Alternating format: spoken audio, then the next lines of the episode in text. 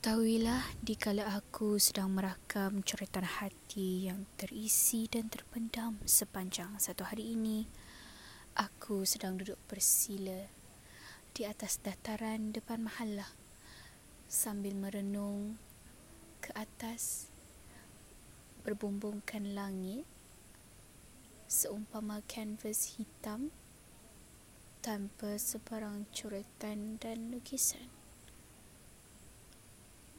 Namun begitu, aku nampak, aku nampak awan yang samar-samar menjadi latar belakang kanvas ini. Mungkin juga awan-awan itu seperti masa hadapanku yang masih lagi samar-samar di masa kini. Assalamualaikum. Selamat malam, aku Madu dan selamat datang ke Kala Malam Hari episod ketiga. Aku ingin mengucapkan selamat datang kepada yang baru sahaja menjadi pendengar di channel podcast yang masih lagi kekurangan. Pada malam ini, niat aku, bahasa aku seolah-olah seorang pemuitis yang hebat dengan kata-kata. Aku jauh kalau nak katakan aku seumpama seorang pemuisi jauh pangkang dari api. Tetapi ketahuilah setiap baik-baik kataku ikhlas datang dari hati. Apa yang aku ingin ceritakan pada malam ini adalah satu pengalaman yang sering kali aku lalui setiap hari dalam hidup. Tetapi hari ini umpama ia memberi satu persepsi baru dalam nilai-nilai yang sering aku pandang kecil. Jadi apa yang berlaku pada hari ini aku ke ibu kota. Jalan Tuanku Abdul Rahman di mana di situ. Kalau kau di tempat aku ataupun kau selalu mengunjungi jalan tar di situlah kau akan lihat definisi sebenar variation of or the diversity of the Malaysian community. Seperti yang kita selalu gempar-gemburkan dikala adanya kempen Malaysia Truly Asia ataupun dalam karangan bahasa Melayu tahun 5 yang sering mempertanyakan atau bertanyakan kepada anak muridnya nyatakan keunikan Malaysia di persada dunia. Namun, bezanya adalah apabila engkau berada di jalan tar bukan sahaja tiga kaum majoriti yang sering disebut-sebut yang akan kau lihat. Terdapat juga mereka yang berbeza sekali warna kulit dan kaum yang mungkin kau tidak dapat namakan di sekali pandang. Maka engkau hanya panggil mereka dengan label imigran orang asing, warga dari negara seperti Myanmar, Bangladesh dan sebagainya. Walaupun kehadiran mereka kurang disenangi oleh kita semua, tetapi hakikatnya mereka adalah bukti kehebatan dan ciri-ciri unik negara kita. Contohnya bahasa Melayu. Lihatlah betapa mereka lebih mudah dan suka untuk menguasai bahasa Melayu berbanding bahasa Inggeris ataupun bahasa Mandarin yang sering kita cuba untuk perjuangkan nilainya di tanah air. Begitu unik dan kuatnya identiti bahasa Melayu yang dahulunya menjadi lingua franca. Dan antara lainnya, mereka begitu ramah dan mesra dengan senyuman. Setiap kali kita lalu di hadapan mereka, dilalu di hadapan kedai mereka, mereka tahu kita tidak mungkin akan singgah atau jenguk sebentar melihat membelik-belik tudung kain pasang yang mereka jual demi mendapatkan komisen untuk menyari diri tapi mereka tetap mengujarkan Assalamualaikum kak. Jemput masuk kak. Jemput tengok kak. Jemput tengok dia manis. Hmm. Kalau kita utarakan perkara sebegitu kepada sang-sang liberal pada masa kini Pastinya mereka akan kata Ia menggalakkan sexual harassment. Kini segala perkara yang berlaku di hadapan mata dalam kehidupan hari demi hari ia dilihat dari lensa apa yang orang panggil sebagai woke W O K E atau golongan liberalis yang di atas nama memperjuangkan hak asasi memperjuangkan hak kesamarataan memperjuangkan hak keselamatan maka ada yang mengambil serong dan menyalahgunakan perjuangan tersebut dan menjadikan lensa kehidupan yang kita gunakan untuk melihat segala aspek kehidupan pada hari ini menjadi lebih sensitif. Lebih sensitif dari kulit aku yang sering ditumbuhi cen jerawat umpama cendawan lepas hujan.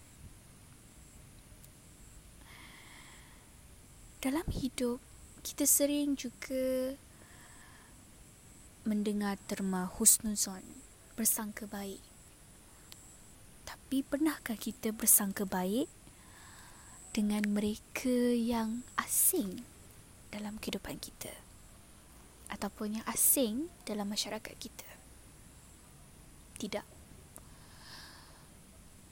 kerana kita terlalu sedar lebih kepada keburukan-keburukan atau implikasi yang bakal mereka bawa kepada kita yang akan mencemarkan reputasi negara kita. Disebabkan itu kita gagal untuk bersangka baik bukan untuk menerima sepenuhnya kehadiran mereka terutamanya sebagai pendatang asing tanpa izin tetapi tapi sekurang-kurangnya menerima mereka sebagai manusia dan melayan mereka sebagai manusia. Ah, ini yang aku belajar dalam kelas Islamic Ethics. Immanuel Kant member- mencetuskan etika ataupun ethics, Kantian ethics. Dan dalam Kantian ethics ni ada sebut tentang human dignity.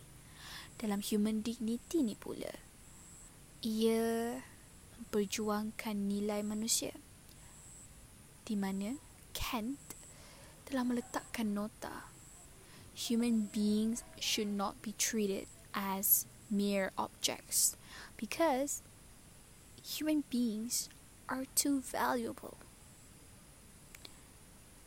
Ianya adalah nilai yang sememangnya berkurang, berkurangan dalam utilitarianism dan juga ethical egoism.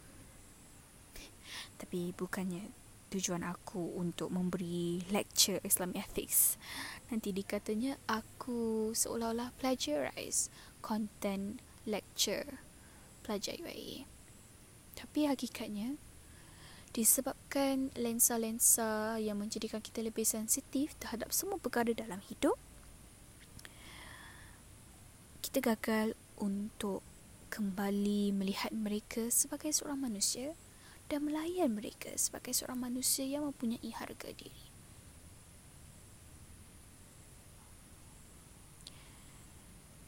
Jadi apabila aku melintasi kedai-kedai yang mereka jaga, yang mereka sering berkata atau mengucapkan Assalamualaikum dan Hai, walaupun kita tidak pernah bersua.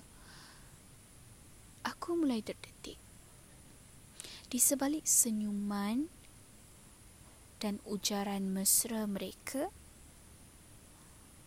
Mungkinkah di sudut hati mereka yang mendalam, mereka sebenarnya rindukan udara di tanah air mereka yang dahulunya semasa kecil mereka sering hidup di kala pagi.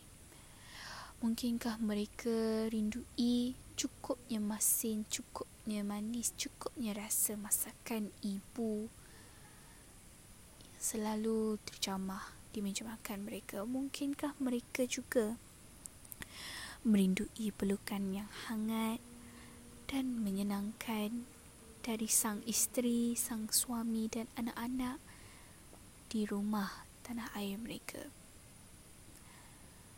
Mereka berada di sini walaupun bukan atas izin atau hak yang sah. Niat asal mereka adalah untuk mencari rezeki seperti kita yang masih lagi bersusah payah di dalam ekonomi masa kini walaupun dijanjikan dalam manifesto politician yang mengatakan undilah kami kami bakal bawakan ekonomi lebih baik untuk anda semua mereka juga turut bersusah payah seperti kita tetapi tidak semua tidak semua manusia mengalami jerih yang sama. Aku berjalan terus ke depan menuju ke stesen LRT Bandaraya kerana ingin pulang ke Setiawangsa. Dan di situ pula aku melalui lorong dan di setiap celah lorong itu duduknya manusia duduknya ibu dan anak yang mengharapkan simpati orang ramai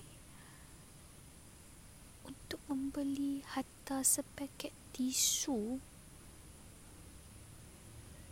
dari mereka sebagai harapan mereka mampu untuk menggunakan duit untuk membeli tisu baru di esok hari dan membeli makan. Benar. Mereka kebanyakannya terlibat dengan sindiket yang mempergunakan kebaikan kemurnian hati kita rakyat Malaysia yang sering berbaik hati untuk bersedekah kepada mereka. Kerana kita sering diajar nilainya sedekah itu amat besar pahalanya dan kita diajar dari kecil sedekah itu amalan mulia. Tetapi dengan adanya sindiket-sindiket seperti ini, ia mengaburi mata kita untuk meneruskan amalan itu bukan kerana kita tak mahu tetapi kita ingin berhati-hati untuk tidak ditipu tetapi aku melihat dari lensa berbeza aku teringat dengan kata-kata dari ibuku.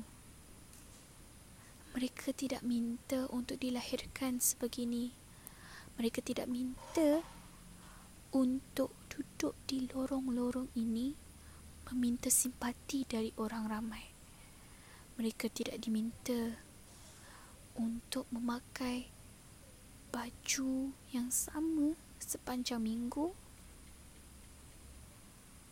dan ikhtiar untuk mencari mungkin ihsan orang ramai untuk membenarkan dia menggunakan tandas-tandas semata-mata untuk mensucikan diri. Tidak mereka minta semua itu semasa kecil. Aku pada malam ini dikala dibasahi hujan, rintis-rintis. Aku tidak kisah. Aku ada bilik untuk berteduh pada malam ini. Tetapi aku sekarang terfikir, bagaimana dengan nasib mereka yang aku telah sebutkan tadi?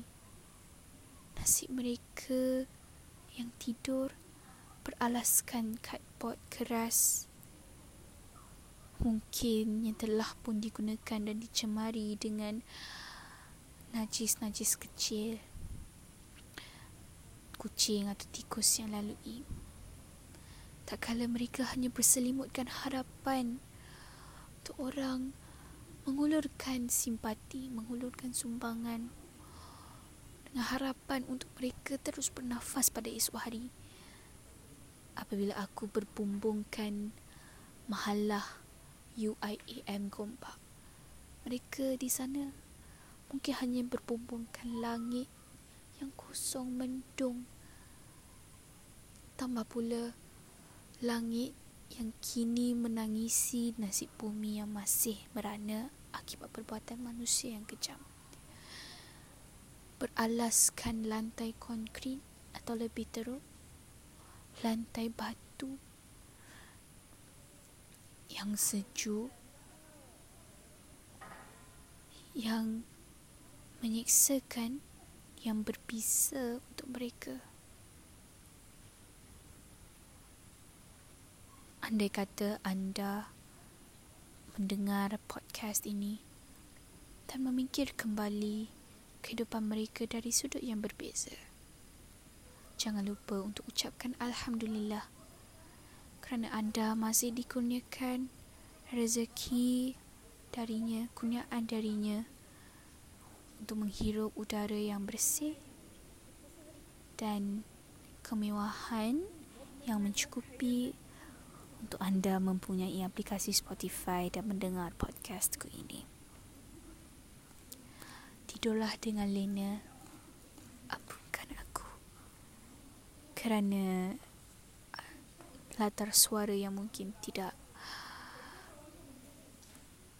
menenangkan.